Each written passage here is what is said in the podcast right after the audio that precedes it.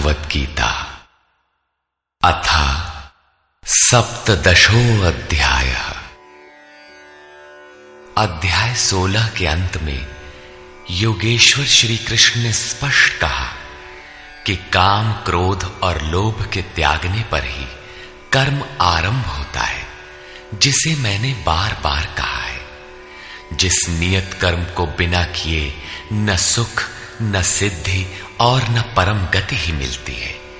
इसलिए अब तुम्हारे लिए कर्तव्य और अकर्तव्य की व्यवस्था में कि क्या करूँ, क्या न करूँ, इसके संबंध में शास्त्र ही प्रमाण है। कोई अन्य शास्त्र नहीं, बल्कि इति गुह्य तमम शास्त्र में दम गीता स्वयं शास्त्र है। अन्य शास्त्र भी हैं किंतु यहाँ इसी गीता शास्त्र पर दृष्टि रखें, दूसरा न ढूँढने लगे। दूसरी जगह ढूंढेंगे तो ये क्रमबद्धता नहीं मिलेगी, अतः भटक जाएँगे। इस पर अर्जुन ने प्रश्न किया, अर्जुन, उवाच।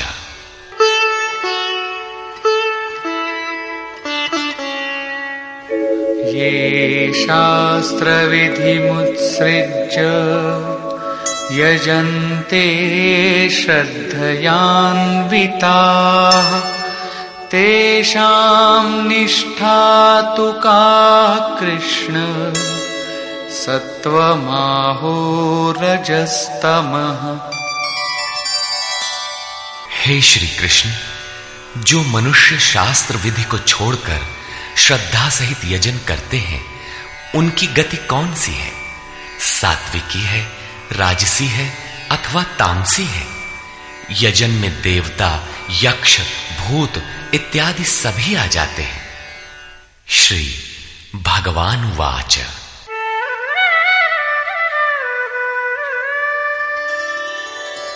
त्रिविधा भवति श्रद्धा देहिनां सा स्वभावजा। सात्विकी राजसी चैव तामसी चेति तां शृणु अध्याय दो में योगेश्वर ने बताया था कि अर्जुन इस योग में निर्धारित क्रिया एक ही है। अविवेकियों की बुद्धि अनंत शाखाओं वाली होती है। इसलिए वे अनंत क्रियाओं का विस्तार कर लेते हैं। दिखावटी शोभा युक्त वाणी में उसे व्यक्त भी करते हैं। उनकी वाणी की छाप जिनके चित्त पर पड़ती है अर्जुन, उनकी भी बुद्धि नष्ट हो जाती है, न कि कुछ पाते हैं। ठीक इसी की पुनरावृत्ति यहाँ पर भी है कि जो शास्त्र विधि मुत्सृज्य शास्त्र विधि को त्याग कर भजते हैं, उनकी श्रद्धा भी तीन प्रकार की होती है। इस पर श्री कृष्ण ने कहा, मनुष्य की आदत से उत्पन्न हुई वो श्रद्धा सात्विकी, राजसी तथा तामसी ऐसे तीन प्रकार की होती है। उसे तुम मुझसे सुन। मनुष्य के हृदय में यह श्रद्धा अविरल है।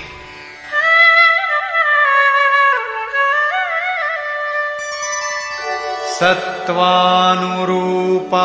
सर्वस्य।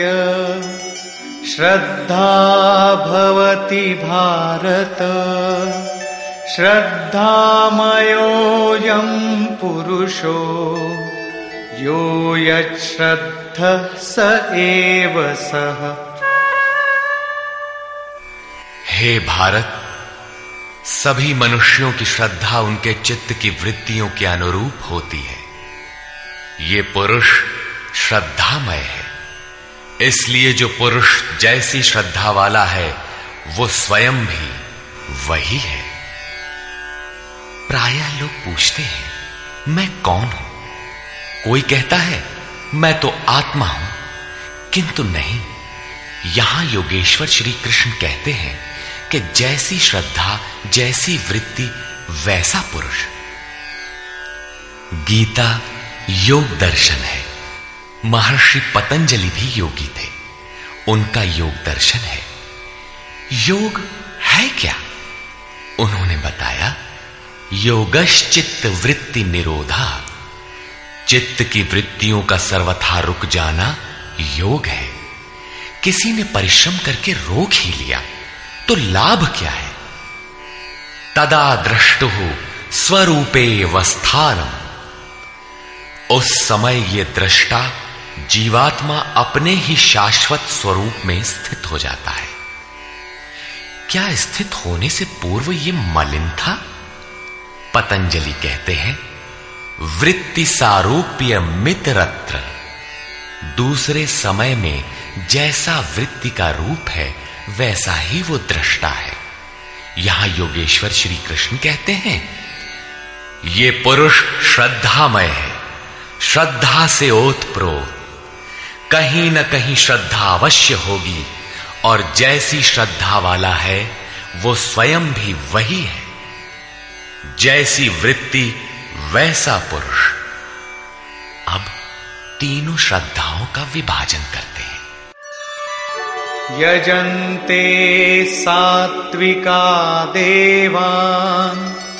यक्षरक्षांसि राजसाः प्रेतान् भूतगणांश्चान्ये यजन्ते तामसा जनाः। उनमें से सात्विक पुरुष देवताओं को पूजते हैं। राजसी पुरुष यक्ष और राक्षसों को पूजते हैं। तथा अन्य तामस पुरुष प्रेत और भूतों को पूजते हैं। वे पूजन में अथक परिश्रम भी करते हैं।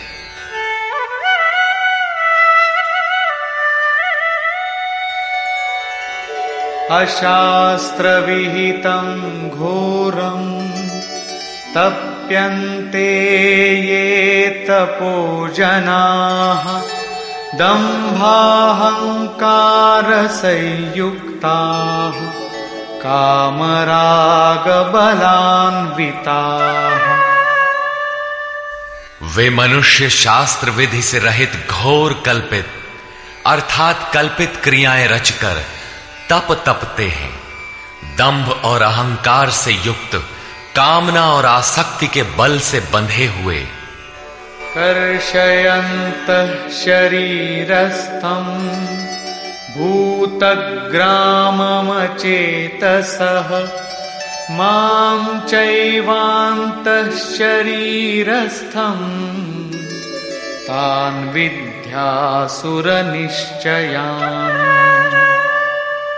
वे शरीर रूप में स्थित भूत समुदाय को और अंतकरण में स्थित मुझ अंतर्यामी को भी कृष करने वाले हैं, अर्थात दुर्बल करने वाले हैं। आत्मा प्रकृति के दरारों में पड़कर विकारों से दुर्बल और यज्ञ साधनों से सबल होती है। उन अज्ञानियों, अर्थात अचेतों को निश्चय ही तू असुर जान, अर्थात वे सब के सब असुर हैं। प्रश्न पूरा हुआ। शास्त्र विधि को त्याग कर भजने वाले सात्विक पुरुष देवताओं को राजसी पुरुष यक्ष राक्षसों को और तामसी पुरुष भूत प्रेतों को पूजते हैं। केवल पूजते ही नहीं, घोर तप तपते हैं। किंतु अर्जुन, शरीर रूप से भूतों को और अंतर्यामी रूप से स्थित मुझ परमात्मा को दुर्बल करने वाले, मुझसे दूरी पैदा करते हैं, न कि भजते हैं। उनको तू असुर जान, अर्थात देवताओं को पूजने वाले भी असुर ही हैं। इससे अधिक कोई क्या कहेगा? अतः, जिसके ये सभी अंश मात्र हैं, उन मूल एक परमात्मा का भजन करें। इस पर परम योगेश्वर श्री कृष्ण ने बारंबार बल दिया है।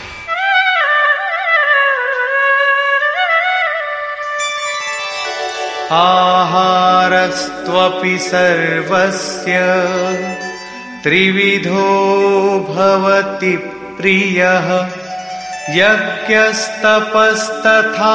दानम् तेषां भेदमिमं शृणु। अर्जुन, जैसे श्रद्धा तीन प्रकार की होती है, वैसे ही सबको अपनी अपनी प्रकृति के अनुसार भोजन भी तीन प्रकार का प्रिय होता है। और वैसे ही यज्ञ, तप और दान भी तीन तीन प्रकार के होते हैं। उनके भेद को तू मुझसे सुन। पहले प्रस्तुत है आहार। आयु सत्व बलारोग्य सुख प्रीति विवर्धना, रस्या स्निग्धा स्थिरा आहारा सात्विक प्रिया। आयु, बुद्धि, बल, आरोग्य, सुख और प्रीति को बढ़ाने वाले रस युक्त चिकने और स्थिर रहने वाले, तथा स्वभाव से ही हृदय को प्रिय लगने वाले भोज्य पदार्थ सात्विक पुरुष को प्रिय होते हैं। योगेश्वर श्री कृष्ण के अनुसार, स्वभाव से हृदय को प्रिय लगने वाला बल, आरोग्य, बुद्धि और आयु बढ़ाने वाला भोज्य पदार्थ ही सात्विक है। जो भोज्य पदार्थ सात्विक है, वही सात्विक मनुष्य को प्रिय होता है। कट्वं ललवणात्युष्ण, तीक्ष्णरूक्षविदाहिनः, आहाराराजसस्येष्टा दुःखशोकामयप्रदाः। कड़वे खट्टे अधिक नमकीन, अत्यंत गर्म, तीखे, रूखे, दाहकारक और दुख चिंता तथा रोगों को उत्पन्न करने वाले आहार राजस पुरुष को प्रिय होते हैं।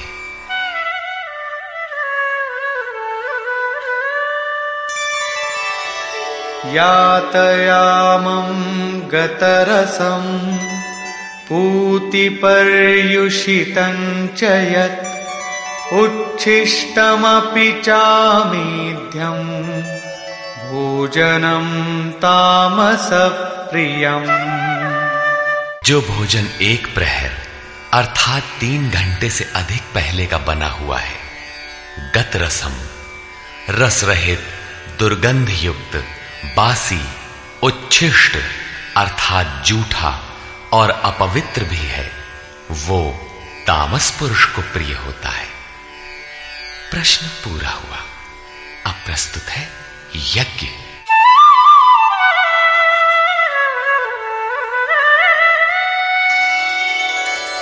अफलाकांक्षी अफलाकाङ्क्षिभिर्यज्ञो विधिदृष्टो य ईज्यते, यष्टव्यमेवेति मनः समाधाय स सात्विकः। जो यज्ञ विधि दृष्ट शास्त्र विधि से निर्धारित किया गया है, जैसा पीछे अध्याय तीन में यज्ञ का नाम लिया, अध्याय चार में यज्ञ का स्वरूप बताया कि बहुत से योगी प्राण को अपान में, अपान को प्राण में हवन करते हैं। प्राण अपान की गति निरोध कर, प्राणों की गति स्थिर कर लेते हैं संयमाग्नि में हवन करते हैं। इस प्रकार यज्ञ के चौदह सोपान बताए, जो सब के सब ब्रह्म तक की दूरी तय करा देने वाली एक ही क्रिया की ऊँची नीची अवस्थाएँ हैं। संक्षेप में यज्ञ चिंतन विशेष की प्रक्रिया का चित्रण है, जिसका परिणाम सनातन ब्रह्म में प्रवेश है, जिसका विधान इस शास्त्र में किया गया है। उसी शास्त्र विधान पर पुनः बल देते हैं कि अर्जुन शास्त्र विधि से नियत किए हुए, जिसे करना ही कर्तव्य है, तथा जो मन का निरोध करने वाला है जो फल को न चाहने वाले पुरुषों द्वारा किया जाता है, वो यज्ञ सात्विक है।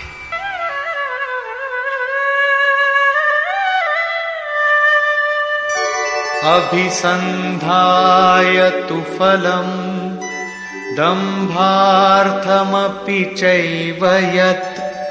ईज्जते भरतश्रेष्ठ। तं यज्ञं विद्धि हे अर्जुन, जो यज्ञ केवल दंभाचरण के लिए ही हो, या फल को उद्देश्य बनाकर किया जाता हो, उसे राजस यज्ञ जान। ये कर्ता यज्ञ की विधि जानता है, किंतु दंभाचरण या फल को उद्देश्य बनाकर करता है कि अमुक वस्तु मिलेगी तथा लोग देखें कि यज्ञ करता है, प्रशंसा करेंगे। ऐसा यज्ञ करता वस्तुतः राजसी है।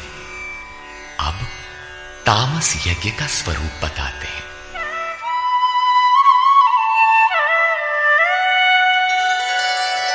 विधिहीनमसृष्टान्नम्, मन्त्रहीनमदक्षिणम्।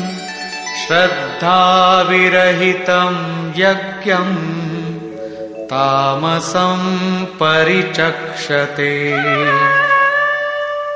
जो यज्ञ शास्त्र विधि से रहित है, जो अन्न अर्थात परमात्मा की सृष्टि कर सकने में असमर्थ है, मन को अंतराल में निरुद्ध करने की क्षमता से रहित है, दक्षिणा अर्थात सर्वस्व के समर्पण से रहित है।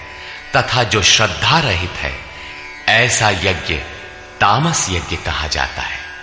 ऐसा पुरुष वास्तविक यज्ञ को जानता ही नहीं। अब प्रस्तुत है तप। देवद्विज गुरु प्राज्ञ पूजनम पूजनं शौचमार्जवम् ब्रह्मचर्यमहिंसा च। शारीरं तप उच्यते। परम देव परमात्मा, द्वैत पर जय प्राप्त करने वाले द्विज, सदगुरु और ज्ञानी जनों का पूजन, पवित्रता, सरलता, ब्रह्मचर्य तथा अहिंसा शरीर संबंधी तप कहा जाता है। शरीर सदैव वासनाओं की ओर बहकता है। इसे अंतकरण की उपर्युक्त वृत्तियों के अनुरूप तपाना शारीरिक तप है।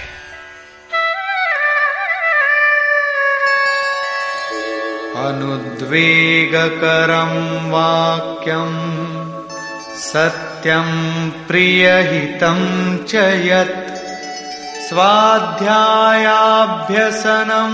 चैव वाङ्मयं तप उच्यते। उद्वेग न पैदा करने वाला, प्रिय, हितकारक और सत्य भाषण तथा परमात्मा में प्रवेश दिलाने वाले शास्त्रों के चिंतन का अभ्यास, नाम जप, ये वाणी संबंधी तप कहा जाता है। वाणी विषयोन्मुख विचारों को भी व्यक्त करती रहती है। इसे उस ओर से समेटकर परम सत्य परमात्मा की दिशा में लगाना वाणी संबंधी तप है। अब मन संबंधी तप देखें।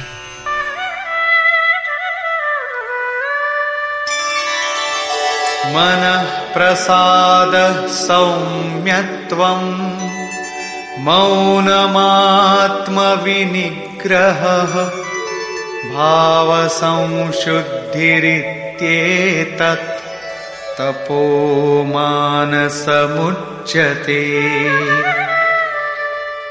मन की प्रसन्नता, सौम्य भाव, मौन, अर्थात इष्ट के अतिरिक्त अन्य विषयों का स्मरण भी ना हो। मन का निरोध, अंतकरण की सर्वथा पवित्रता, ये मन संबंधी तप कहा जाता है। उपर्युक्त तीनों, अर्थात शरीर, वाणी और मन का तप मिलाकर एक सात्विक तप है।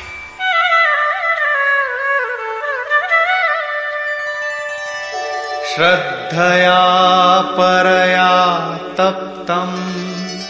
तपस्तत्त्रिविधं नरैः अफलाकाङ्क्षिभिर्युक्तैः सात्विकं परिचक्षते।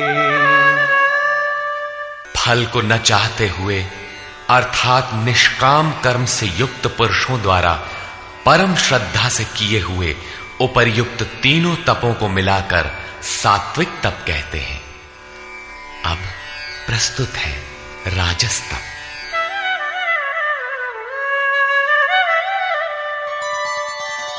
सत्कारमान पूजार्थम् तपोदम्भेन चैव यत् क्रियते तदिह प्रोक्तम्। राजसं चलमध्रुवम्। जो तप सत्कार मान और पूजा के लिए अथवा केवल पाखंड से ही किया जाता है वो अनिश्चित एवं चंचल फल वाला तप राजस कहा गया है।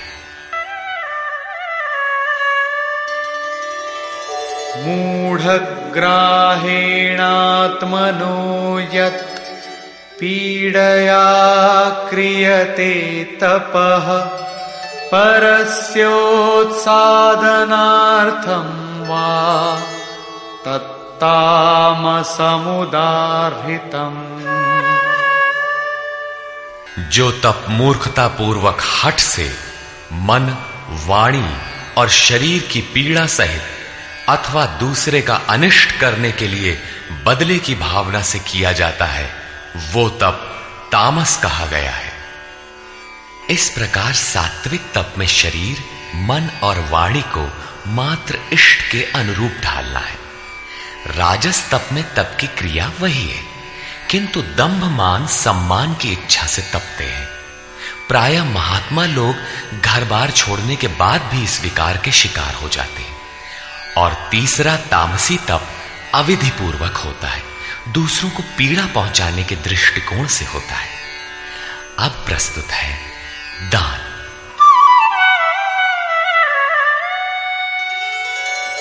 दातव्यमिति यद्दानम् दीयतेऽनुपकारिणे देशे काले च पात्रे च। तद्दानं सात्विकं स्मृतम्।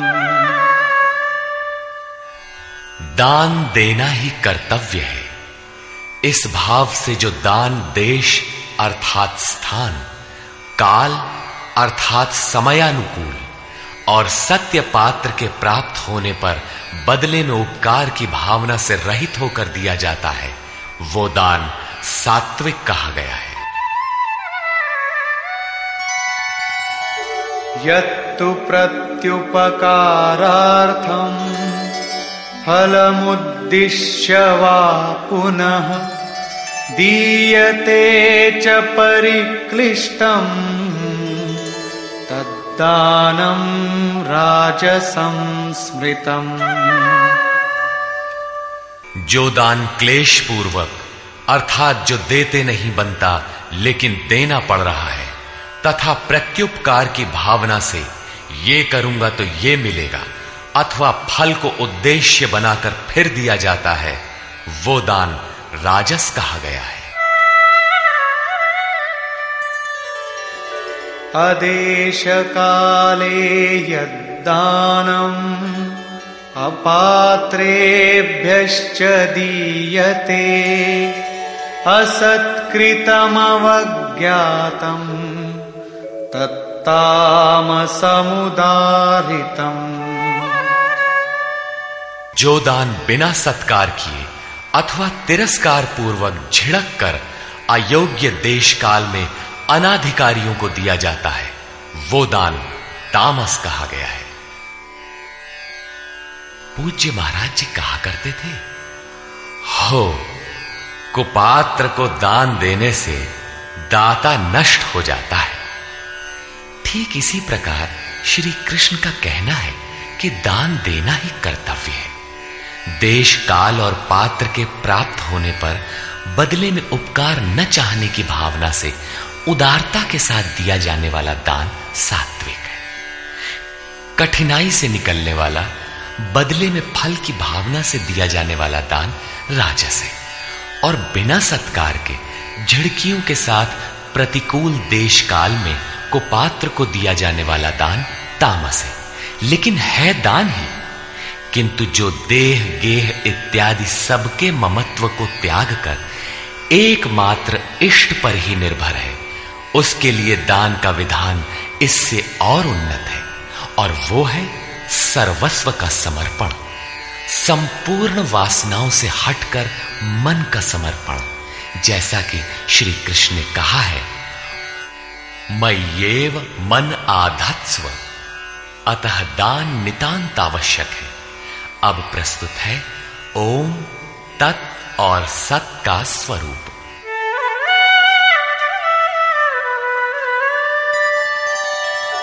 ॐ तत्सदिति निर्देशो। ब्रह्मणः स्त्रिविधः स्मृतः। ब्राह्मणास्तेन वेदाश्च, यज्ञाश्च विहिताः पुरा। अर्जुन, ओम, तत् और सत, ऐसा तीन प्रकार का नाम, ब्रह्मण निर्देश, स्मृत। ब्रह्म का निर्देश करता है, स्मृति दिलाता है, संकेत करता है और ब्रह्म का परिचायक है। उसी से पुरा, पूर्व में, अर्थात आरंभ में, ब्राह्मण, वेद और यज्ञादि रचे गए हैं। अर्थात ब्राह्मण, यज्ञ और वेद ओम से पैदा होते हैं। ये योग जन्य है, जन्मना नहीं। ओम के सतत चिंतन से ही इनकी उत्पत्ति है और कोई तरीका नहीं है।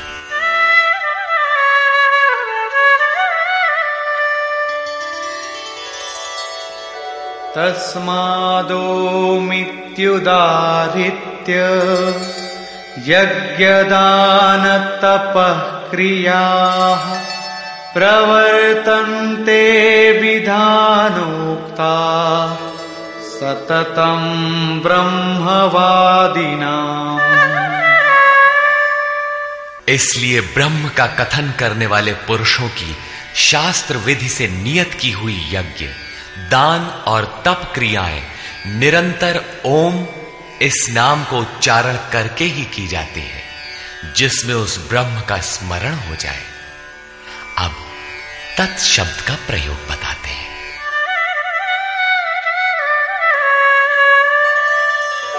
तदित्यनभिसन्धाय फलम् यज्ञतपः क्रियाः दानक्रियाश्च विविधाः। क्रियन्ते मोक्षकाङ्क्षिभिः। तत्, अर्थात वो, अर्थात परमात्मा ही सर्वत्र है। इस भाव से फल को न चाहकर, शास्त्र द्वारा निर्दिष्ट नाना प्रकार की यज्ञ, तप और दान की क्रियाएँ परम कल्याण की इच्छा करने वाले पुरुषों द्वारा की जाती है। तत् शब्द परमात्मा के प्रति समर्पण सूचक है। अर्थात, जब तो ओम का कीजिए, यज्ञ, दान और तप की क्रियाएँ उस पर निर्भर होकर करें। अब सत के प्रयोग का स्थल बताते हैं।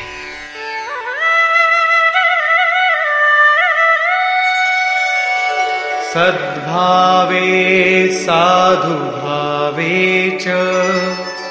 सदित्येतत्प्रयुज्यते प्रशस्ते कर्मणि तथा। सच्छब्दः पार्थयुज्यते। गीता के आरंभ में ही अर्जुन ने प्रश्न खड़ा किया था कि कुल धर्म ही शाश्वत है। सत्य है। तो श्री कृष्ण ने कहा, अर्जुन, तुझे यह अज्ञान कहाँ से उत्पन्न हुआ? सत वस्तु का तीनों कालों में कभी अभाव नहीं होता। उसे मिटाया नहीं जा सकता और असत वस्तु का तीनों कालों में अस्तित्व नहीं है। उसे रोका नहीं जा सकता। वस्तुतः वो कौन सी वस्तु है जिसका तीनों कालों में अभाव नहीं है? और वो असत वस्तु है क्या जिसका अस्तित्व नहीं? तो बताया, ये आत्मा ही सत्य है और भूतादिकों के समस्त शरीर नाशमान है। आत्मा सनातन है, अव्यक्त है, शाश्वत और अमृत स्वरूप है, यही परम सत्य है। सत, ऐसे परमात्मा का ये नाम सद्भावे, सत्य के प्रति और साधु भाव में प्रयोग किया जाता है। और हे पार्थ, जब कर्म सांगो पांग भली प्रकार होने लगे, तब सत शब्द का प्रयोग किया जाता है। सत का अर्थ ये नहीं है कि ये वस्तुएँ हमारी हैं। जब शरीर ही हमारा नहीं है तो इसके उपभोग में आने वाली वस्तुएँ हमारी कब है? ये सत नहीं है। सत का प्रयोग केवल एक दिशा में किया जाता है। सद्भाव में आत्मा ही परम सत्य है। इस सत्य के प्रति भाव हो, उसे साधने के लिए साधु भाव हो, और उसकी प्राप्ति कराने वाला कर्म प्रशस्त ढंग से होने लगे, वहीं सत शब्द का प्रयोग किया जाता है। इसी पर योगेश्वर अग्रतर कहते हैं। यज्ञे तपसि दाने च स्थितिः सदिति चोच्यते। कर्म चैव तदर्थीयम् सदित्येवाभिधीयते। यज्ञ, तप और दान को करने में जो स्थिति मिलती है, वो भी सत्य है, ऐसा कहा जाता है। तदर्थीयम। उस परमात्मा की प्राप्ति के लिए किया हुआ कर्म ही सत्य है। ऐसा कहा जाता है। अर्थात, उस परमात्मा की प्राप्ति वाला कर्म ही सत्य है। यज्ञ दान तप तो इस कर्म के पूरक है। अंत में निर्णय देते हुए कहते हैं कि इन सब के लिए श्रद्धा आवश्यक है।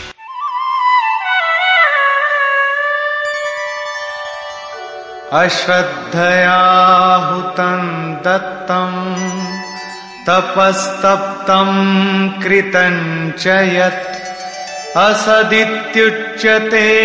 पार्थ न च तत्प्रेत्यनो इह।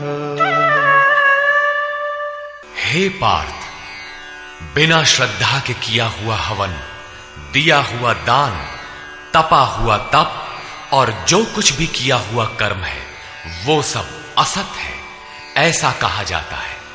वो ना तो इस लोक में और न परलोक में ही लाभदायक है। अतः समर्पण के साथ श्रद्धा नितांत आवश्यक है। निष्कर्ष। अध्याय के आरंभ में ही अर्जुन ने प्रश्न किया कि भगवान जो शास्त्र विधि को त्याग कर और श्रद्धा से युक्त होकर यजन करते हैं अर्थात लोग, भूत, भवानी, अन्यान्य पूजते ही रहते हैं। तो उनकी श्रद्धा कैसी है? सात्विकी है, राजसी है अथवा तामसी? इस पर योगेश्वर श्री कृष्ण ने कहा, अर्जुन, यह पुरुष श्रद्धा का स्वरूप, अर्थात पुतला है। कहीं न कहीं उनकी श्रद्धा होगी ही। जैसी श्रद्धा, वैसा पुरुष। जैसी वृत्ति, वैसा पुरुष। उनकी वह श्रद्धा सात्विकी, राजसी और तामसी तीन प्रकार की होती है। सात्विकी श्रद्धा वाले देवताओं को राजसी श्रद्धा वाले यक्ष, अर्थात जो यश शौर्य प्रदान करें। राक्षसों, अर्थात जो सुरक्षा दे सके, का पीछा करते हैं और तामसी श्रद्धा वाले भूत प्रेतों को पूजते हैं। शास्त्र विधि से रहित इन पूजाओं द्वारा ये तीनों प्रकार के श्रद्धालु शरीर में स्थित भूत समुदाय, अर्थात अपने संकल्पों और हृदय देश में स्थित मुझ अंतर्यामी को भी कृष करते हैं, न कि पूजते हैं। उन सबको निश्चय ही तू असुर जान, अर्थात भूत, प्रेत, यक्ष, राक्षस तथा देवताओं को पूजने वाले असुर हैं। देवता प्रसंग को श्री कृष्ण ने यहाँ तीसरी बार उठाया है। पहले अध्याय सात में उन्होंने कहा कि अर्जुन कामनाओं ने जिनका ज्ञान हर लिया है, वही मूल बुद्धि अन्य देवताओं को पूजा करते हैं। दूसरी बार अध्याय नौ में उसी प्रश्न को दोहराते हुए कहा, जो अन्यान्य देवताओं की पूजा करते हैं, वे भी मुझे ही पूजते हैं। किंतु उनका वह पूजन अविधि पूर्वक अर्थात शास्त्र में निर्धारित विधि से भिन्न है, अतः वह नष्ट हो जाता है। यहाँ अध्याय सत्रह में उन्हें आसुरी स्वभाव वाला कहकर संबोधित किया। श्री कृष्ण के शब्दों में एक परमात्मा की ही पूजा का विधान है। तदनंतर योगेश्वर श्री कृष्ण ने चार प्रश्न लिए। आहार, यज्ञ, तप और दान। आहार तीन प्रकार के होते हैं। सात्विक पुरुष को तो आरोग्य प्रदान करने वाले, स्वाभाविक प्रिय लगने वाले, स्निग्ध आहार प्रिय होते हैं। राजस पुरुष को कड़वे, तीक्ष्ण, उष्ण, चटपटे, रोगवर्धक आहार प्रिय होते हैं। तामस पुरुष को जूठा, बासी और अपवित्र आहार प्रिय होता है। शास्त्र विधि से निर्दिष्ट यज्ञ, अर्थात जो आराधना की अंत क्रियाएँ हैं, जो मन का निरोध करता है, फलाकांक्षा से रहित वह यज्ञ सात्विक है। दंभ प्रदर्शन तथा फल के लिए किए जाने वाला वही यज्ञ राजस है, और शास्त्र विधि से रहित मंत्र दान तथा बगैर श्रद्धा से किया हुआ यज्ञ तामस है। परम देव परमात्मा में प्रवेश दिलाने वाली सारी योग्यताएँ जिनमें हैं, उन प्राग्ञ सदगुरु की अर्चना, सेवा और अंतकरण से अहिंसा, ब्रह्मचर्य और पवित्रता के अनुरूप शरीर को तपाना शरीर का तप है। सत्य, प्रिय और हितकर बोलना वाणी का तप है और मन को कर्म में प्रवृत्त रखना इष्ट के अतिरिक्त विषयों के चिंतन में मन को मौन रखना मन संबंधी तप है। मन, वाणी और शरीर तीनों मिलाकर इस ओर तपाना सात्विक तप है। राजस तप में कामनाओं के साथ उसी को किया जाता है, जबकि तामस तप शास्त्र विधि से रहित स्वेच्छाचार है। कर्तव्य मानकर देश, काल और पात्र का विचार करके श्रद्धा पूर्वक दिया गया दान सात्विक है। किसी लाभ के लोभ में कठिनाई से दिया जाने वाला दान राजस है और झिड़क कर कुपात्र को दिया जाने वाला दान तामस है। ओम तत् और सत का स्वरूप बताते हुए योगेश्वर श्री कृष्ण ने कहा कि ये नाम परमात्मा की स्मृति दिलाते हैं। शास्त्र विधि से निर्धारित तप, दान और यज्ञ आरंभ करने में ओम का प्रयोग होता है और पूर्ति में ही ओम पिंड छोड़ता है। तत् का अर्थ है वह परमात्मा। उसके प्रति समर्पित होकर ही वह कर्म होता है और जब कर्म धारावाही होने लगे, तब सत का प्रयोग होता है। भजन ही सत है। सत के प्रतिभाव और साधु भाव में ही सत का प्रयोग किया जाता है। परमात्मा की प्राप्ति करा देने वाले कर्म यज्ञ दान और तप के परिणाम में भी सत का प्रयोग है और परमात्मा में प्रवेश दिला देने वाला कर्म निश्चय पूर्वक सत है।